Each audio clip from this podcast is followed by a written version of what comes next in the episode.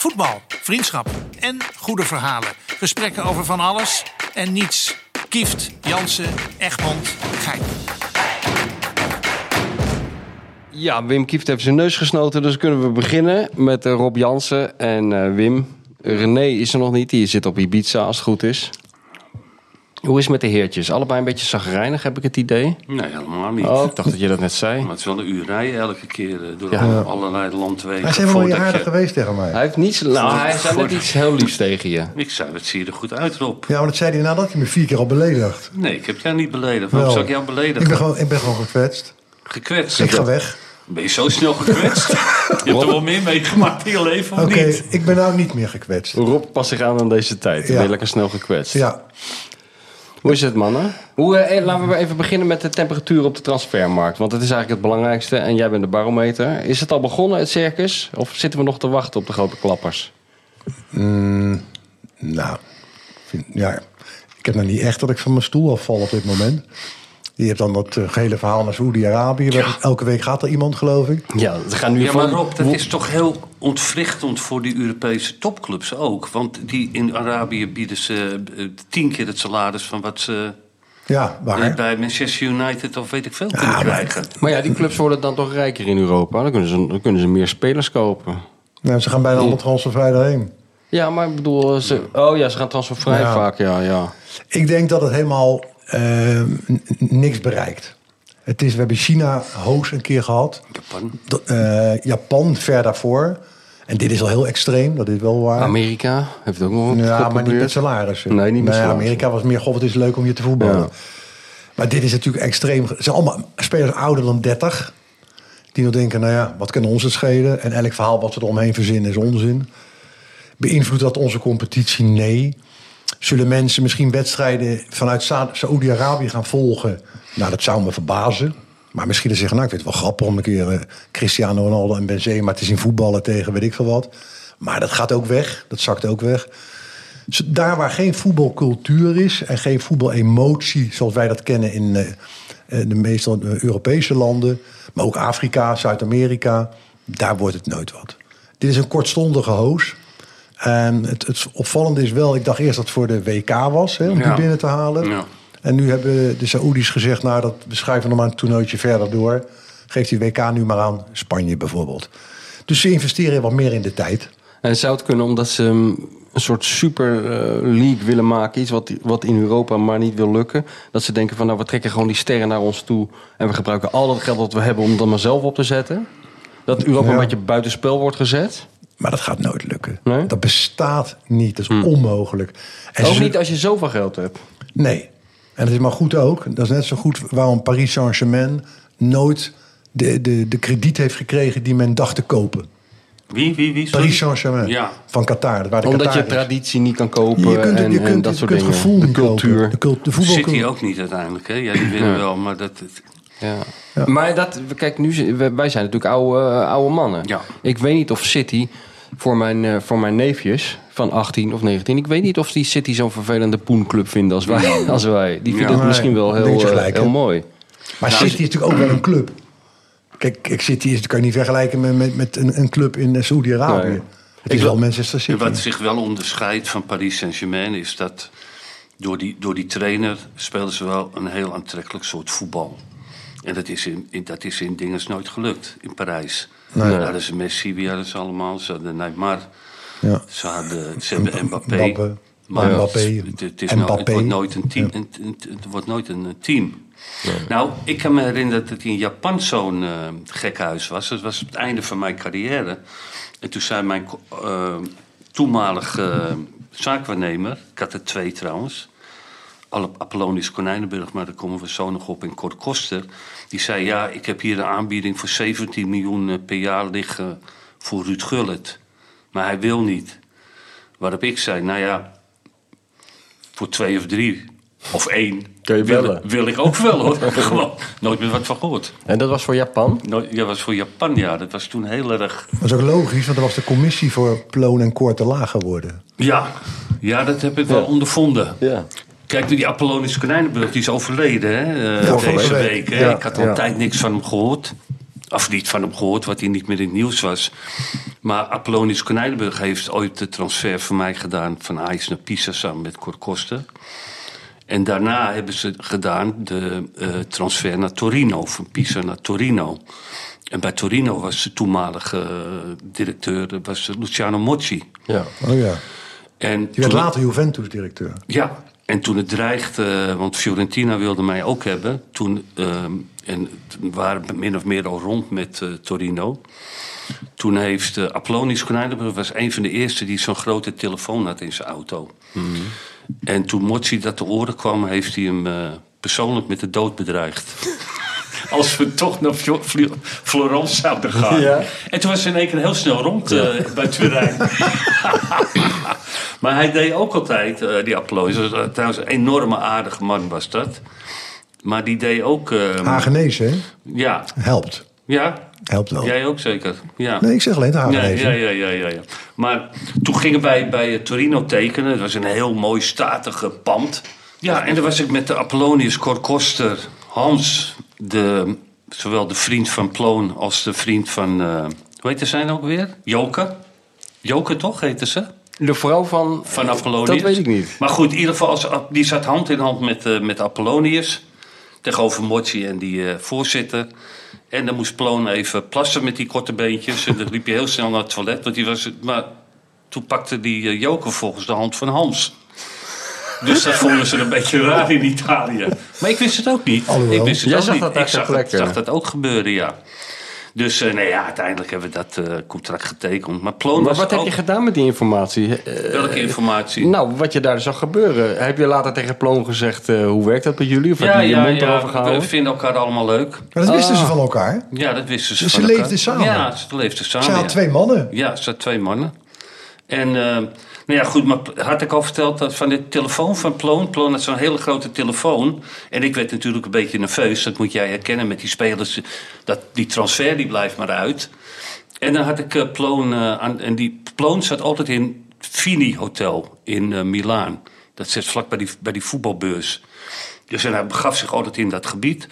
En als je hem daar in de lijn had en hij vond het een beetje te irritant te worden zo langzamerhand. Ja. Wat ik zei van hoe zit dat nou met dat contract man, dit en dat, dit, zo en zo.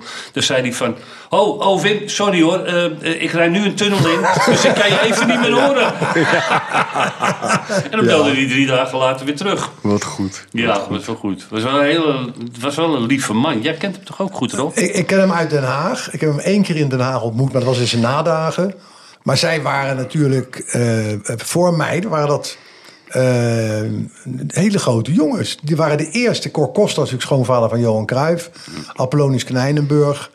Later kwam daarbij Ger Lagendijk. eh, Maaskant van Dalen zaten er ook, Maaskant, ja. ook iets later. Maar zij waren wel een... En Maarten de Vos.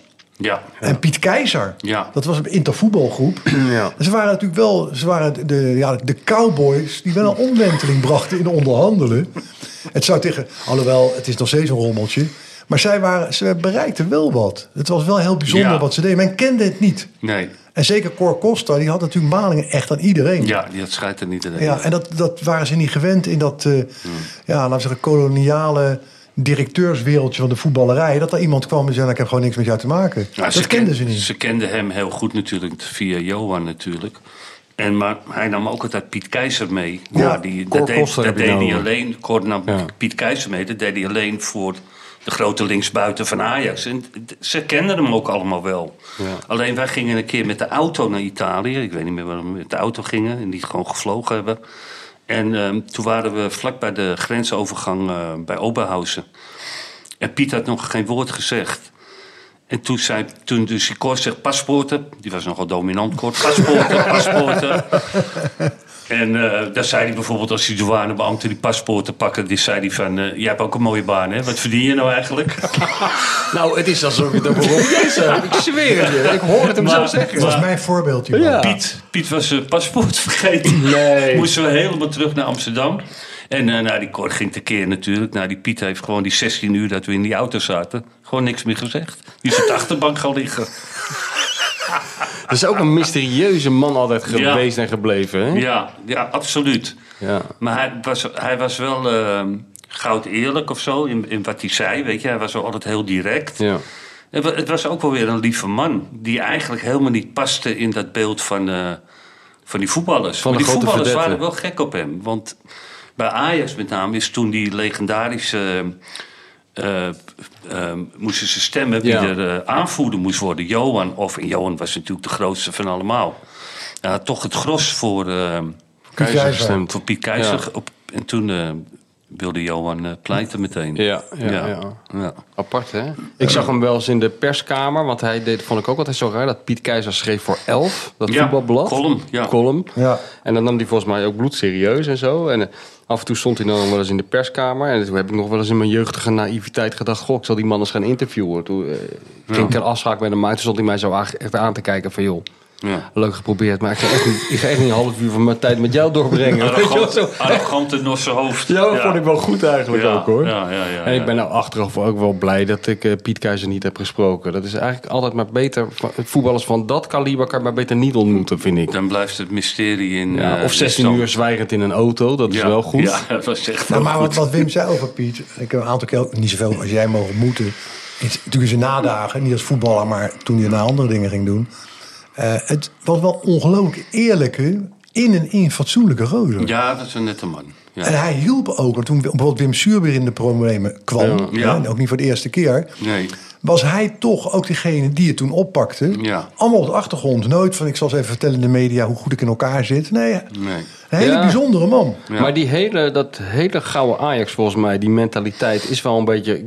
Het, eh, misschien dat Cruijff dat erin heeft gebracht. Die mentaliteit van we hebben samen in de kleedkamer gezeten... dus dan zorgen we ook voor elkaar, ook Waar? als het slecht gaat. Ja, waar. Ik geloof dat Cruijff daar ook altijd wel eh, veel initiatief in heeft genomen. Ook met zuurbier, hem geprobeerd in China te stallen. Omdat hij even uit de buurt moest, Ja. buurt moest blijven van de Nigeriaanse maffia die achter hem aan zat. Ja, dat kan gebeuren. Is wel waard drie boeken, denk ik. Ja. Ik heb het nog, ik heb uren met hem proberen, heb ik met hem gesproken met zuurbier, eh, met Kees Molenaar erbij, kan me nog herinneren, om hem over te halen om een boek te maken. Maar Nou, het was een hele, hele gezellige drie uur. En op het eind zei hij, toen zei ik, nou, ik zeg, Gaan gaan, we doen? gaan we het doen? Toen zei hij, nee, wat denk je zelf? Natuurlijk niet. hij zegt, hier mag, je, hier mag je geen letter van opschrijven. Ik zeg, nou, schiet lekker op zo. Nee, hij zag het helemaal niet zitten. een bijzondere man ook. Ja, en ze ja. hielpen elkaar Nou, ja. inderdaad. Dat weet, dat weet ik ook nog Ja. wel. Was echt een... eh, Er stond, stond deze week een eh, verhaal in de VI Johnny met, eh, met Johnny Rep. Ja, dat wil ik ook zo. Oh, ja. ja.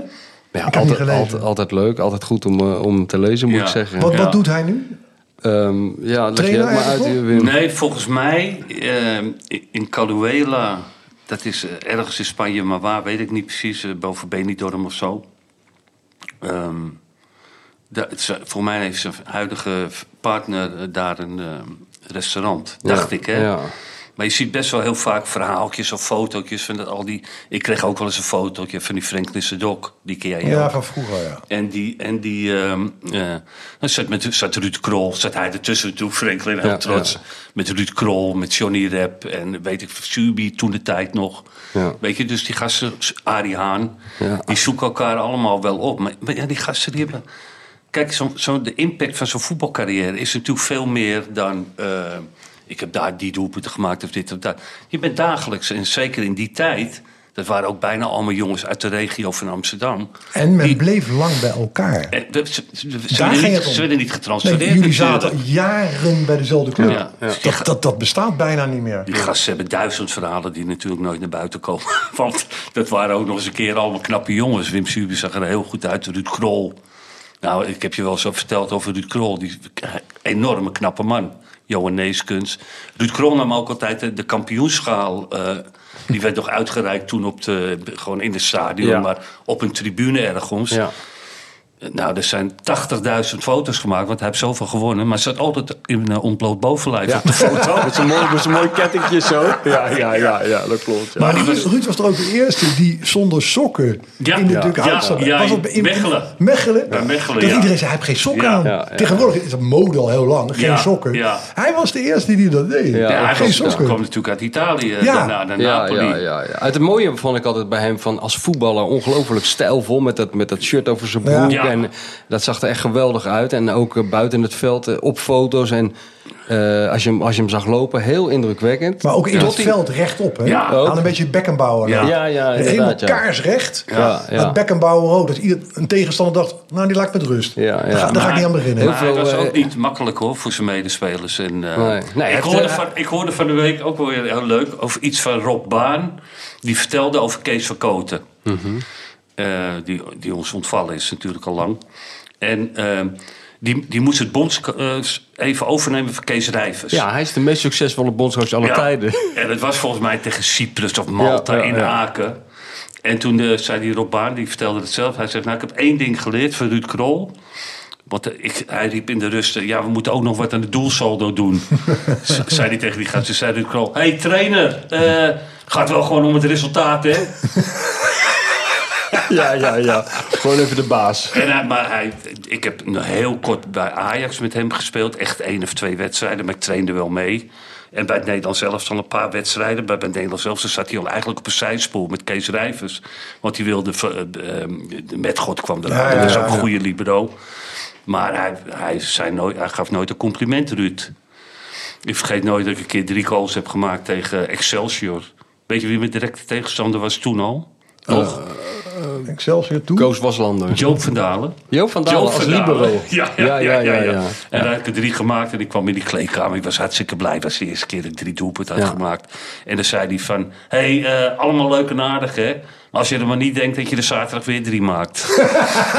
Maar Dat was helemaal nergens voor nodig. Dat dacht, je- dat, dacht je ook helemaal nooit. Nee, nee, Nee, maar nee. ik zei maar niks. nee, Beetje nee, dom nee. lachen. Nou, tegenwoordig krijg je een gevangenisstraf als je dat zegt. Ja, Ja, maar dat was het beetje het, het, het, het laatste restje van die hele ouderwetse voetbalopvoeding. Van Ja. eh, als je daar niet tegen kan, ben je niet geschikt. En al dat ouderwetse gelul, hè? Nou, dat zijn al die jongens van na de oorlog natuurlijk. Ja. Dat ze allemaal eh, in, Maar dat, in die dat, die, die, die, dat schiet me weer dat Aap Mansveld bij ADO. Dat was natuurlijk een hele grote Ja. En ze in de spelerstunnel stonden tegen, maakt niet uit welke club. En dat hij dan zo keek, en hij was vrij groot Aad. Ja. En dan zei hij tegen die man, andere speler aan de spelerstunnel... eh Erg hè, die griepepidemie deze week bij jullie. dan zei die jongen, Web, hoezo? Hij zei, dat jij meedoet. dat jij meedoet. Ja, dat Ga je vertelde, toch lekker het veld in. Ja. Toch? Ja, dat ja, vertelde ja, ja. Gijp ook een keer. Dat hij eh, met Gullen, dat hij, dat hij altijd eh, lekker vond om naast Gullen te zitten in de kleedkamer. Omdat hij zo super relaxed was. Terwijl Lerby en, en, en, eh, en al die Gerrits. En Ja. Van Breukelen allemaal... Ja. Als een debiel, ADHD. ja, Ja, ADHD ja. door die kleedkamer. En die andere helft zat op de play. Weet je wel, Gullit die zei gewoon... zullen we niet een muziekje opzetten voor de gezelligheid? Hij zei, maar dat ging door tot in de spelerstunnel. En René zei toen van, dat zie ik zo voor me... dat ze speelden ze tegen, eh, tegen Groningen. Met, eh, hoe heet die, die aanvoerder? Jan van Jan Dijk. van Dijk. Die, en en dat, die grote Gullit naast die kleine Jan van Dijk stond. En naast hem keek. En alleen maar zei, hey Jantje, ga je een beetje je best doen vandaag? ja, ook, zij ook alweer met 1-0 voor. Amsterdam. Maar nou, jij zegt Mansveld en over dit soort dingen. Dat, eh, dat heeft Rob Vent mij een keer verteld. Dat Mansveld eigenlijk eh, werd afgebluft. Of volgens mij niet heel vaak is eh, voorgekomen. nee, niet veel nee.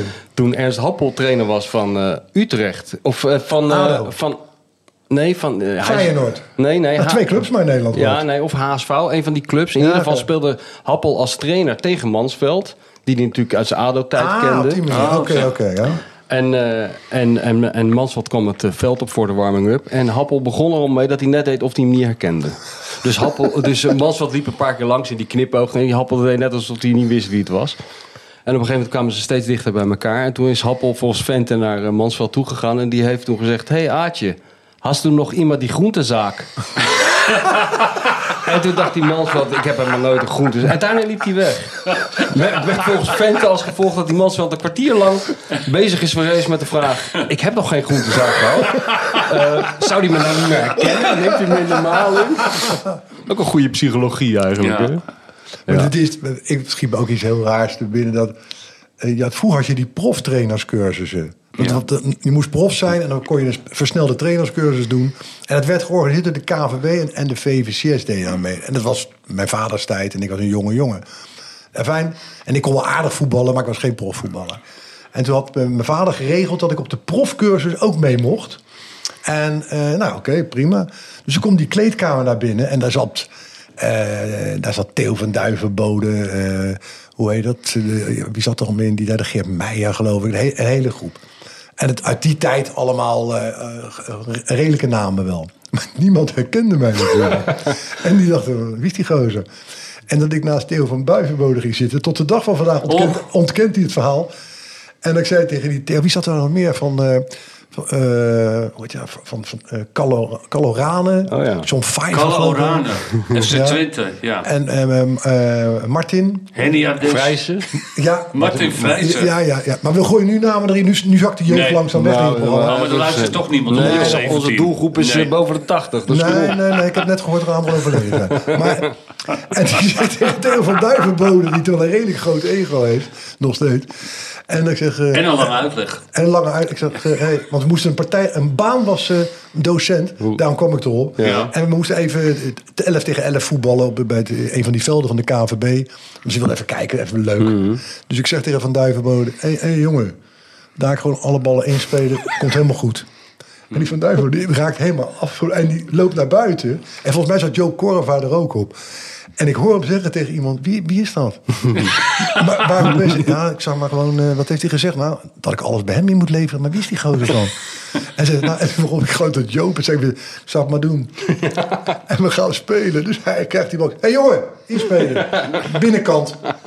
Toen kwam hij erachter dat ik wie ik was. Toen heb ik moeten rennen over dat complex. En dat je niet kon voetballen.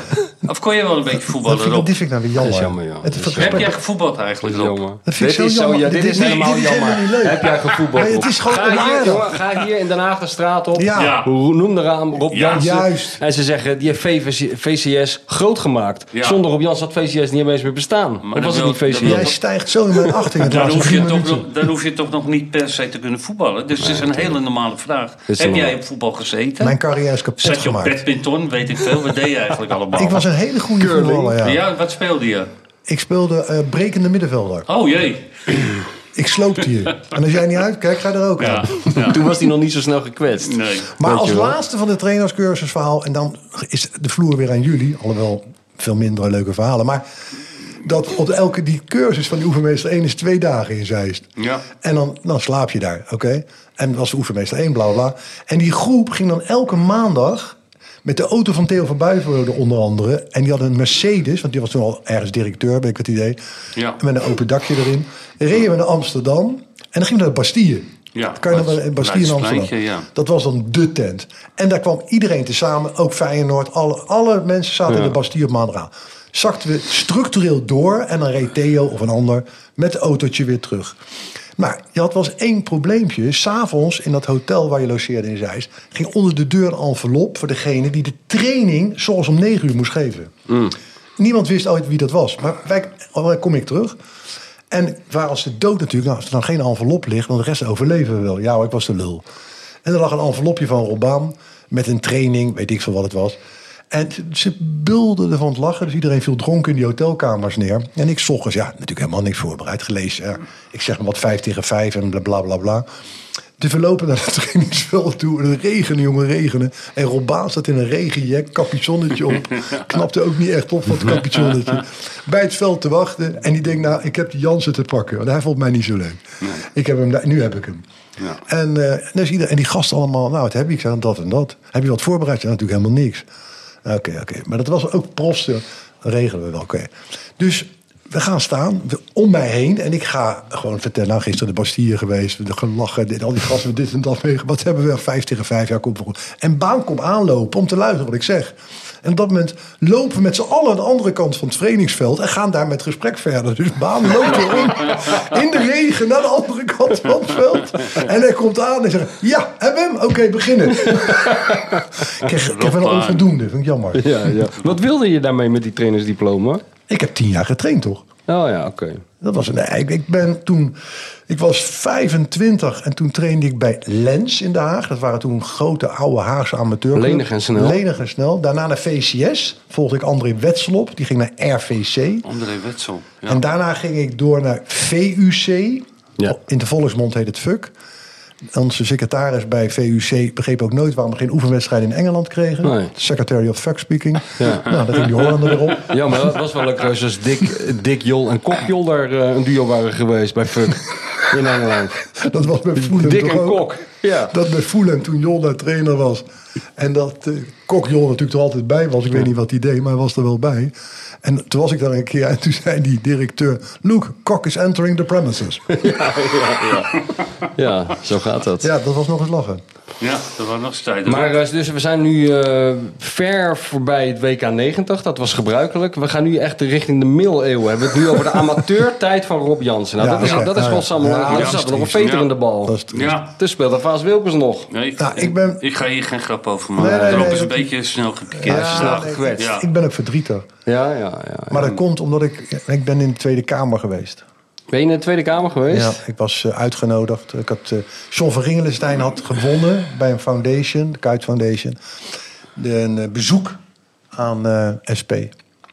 Ja, ik zag ook al een boek liggen van Lilian en we hebben van. Lili- Lilian gehad. Alles samen delen staat erin. Alles samen Ja, delen. nou, daar is Rob Groot mee geworden. Ja. Dat weet je. Dus ik ben daar geweest met Ringelenstein. En dan krijg je een rondleiding Twee van die kapitalisten op bezoek in de Tweede Kamer bij de SP. Hoe verzin je het dan maar? Waarom was ik er niet bij? Ik kan daar dan weer een boek over schrijven. Maar John had Ja. dat ook expres gedaan. Ja, zei, dat vind je helemaal niks. John is natuurlijk zwaar socialist. Oh, Oké. En ik, zei- maar ik vond het buitengewoon leuk. En iedereen van de SP, super lieve mensen, kan niet anders Ga je zeggen. erop stemmen? Nou, het is best een lieve partij. Maakt toch niet uit waar je op stemt. Verandert niks in de samenleving. Maar ik moet wel zeggen, ik heb daar ongelooflijk veel met plezier en respect naar die mensen geluisterd. Hoe, hoe ze bevlogen zijn. Ze zijn bevlogen, ja. En Ja. absoluut fatsoenlijk. 100% fatsoenlijk. Dus ik heb het als heel prettig ervaren. En een leuk gesprek. Lilian is natuurlijk Feyenoord supporter. Zijn ze groot in Rotterdam eh, of in Den Haag? De SP. geen idee, weet ik echt niet. Maar het is wel, ze zijn wel, ik- de mensen ook, hoe ze praten, hoe ze ermee, ook met een sportafdeling. Eh, ik kan me niet anders zeggen, ik heb er met plezier naar geluisterd en daar is helemaal totaal niks mis mee. Je kwam niet toevallig Mark Rutte ook nog eventjes in de wandelgangen Hij tegen. wou dat, hij zocht mij wel. Hij zei, is Rob dan? Ik zei, nou Mark, alles op zijn tijd, hè vriend? Oh nee, maar dat is feitelijk niet juist hoor.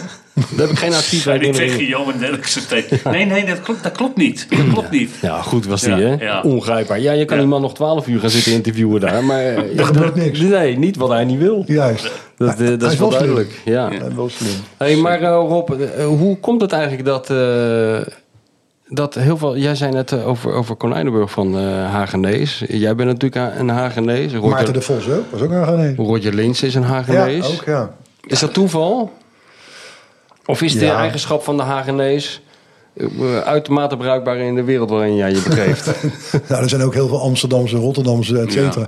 Nee, dat, dat is toeval. Nee. Daar geloof ik niet zozeer in. Misschien de humor, dat, die, dat er een, eh, een parallel is. Maar eh, ik denk Ploon ook die humor had.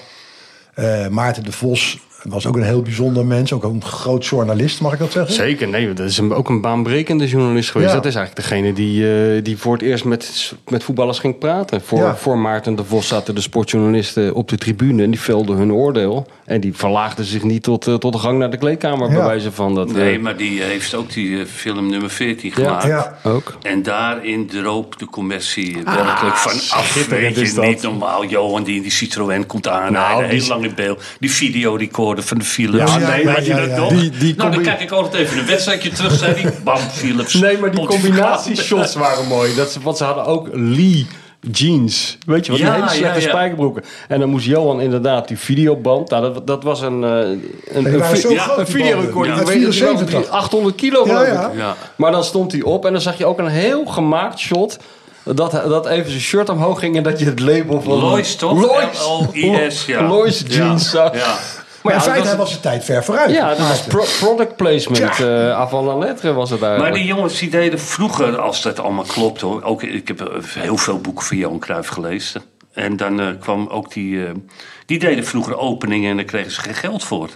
Oh ja? Dan gingen ze een winkel openen, ja, begin jaren 70, eind jaren 60. En dan kwamen heel veel mensen op af. Ja, en die korkos, eh, die, eh, die dachten, hé, doen. hier gaan we wat anders. Ja, natuurlijk. En dat- hij net in dat Spanje was, waar hij geloof ik wel voor 40 objecten reclame maakte. Ja, ja, ja, waanzinnig hè? Alles, ja. Ja, ja, je hebt één man in Nederland, Henk Davidsen heet die. Die komt uit Zeeland. Dat is de grote kruifverzamelaar. En die heeft ook ding, want ik ben wel eens, heb die verzameling van hem wel eens bekeken met Cruijff samen. Nou, die viel zelf van zijn stoel, die Cruijff. Wat die man allemaal had over hem. En dat was een hele tentoonstelling in het voetbalmuseum in Middelburg, toen dat daar nog was. Ja. En er was ook een hoek inderdaad ingeruimd voor alle commerciële dingen die Cruijff had gedaan. Nou jongen, dat was niet te geloven. Van kauwgomplaatjes tot sigaretten, tot steunzolen, tot Spaanse snoepjes. Alles gewoon. Ja, ja, ja. Hij was natuurlijk ook, van die, die reclame van Cruijff schiet met te binnen toen, natuurlijk met zijn hartproblematiek. Ja. Ja. En dat hij stopte met Camel, rookt. Hij rookte Camel, Hij Camel rookte- zonder filter. Roxy. Eerst maakte hij die Oh. reclame voor Roxy. Ja, maar die dat rook hij dus, niet. Dat hij die reclame maakte in Spanje, dat hij dus die sigaretten eruit schoot. Ja, Ja, ja, dat is een goeie. Dat was een hele mooie foto. Ja, die regenjas? Die regenjas, Ja, heel goed. en dan schiet hij dat pakje het leven uit. Waanzinnig goede reclame. Zou nu nog zelfs een goede reclame zijn. Maar kijk, toen, toen natuurlijk in die beginjaren, dat, eh, dat weet jij als de beste Rob natuurlijk, ehm, maakten die voetballers zoals Johan ook voor 200 dingen reclame of zo. Maar tegenwoordig pakken ze gewoon de vijf grootste.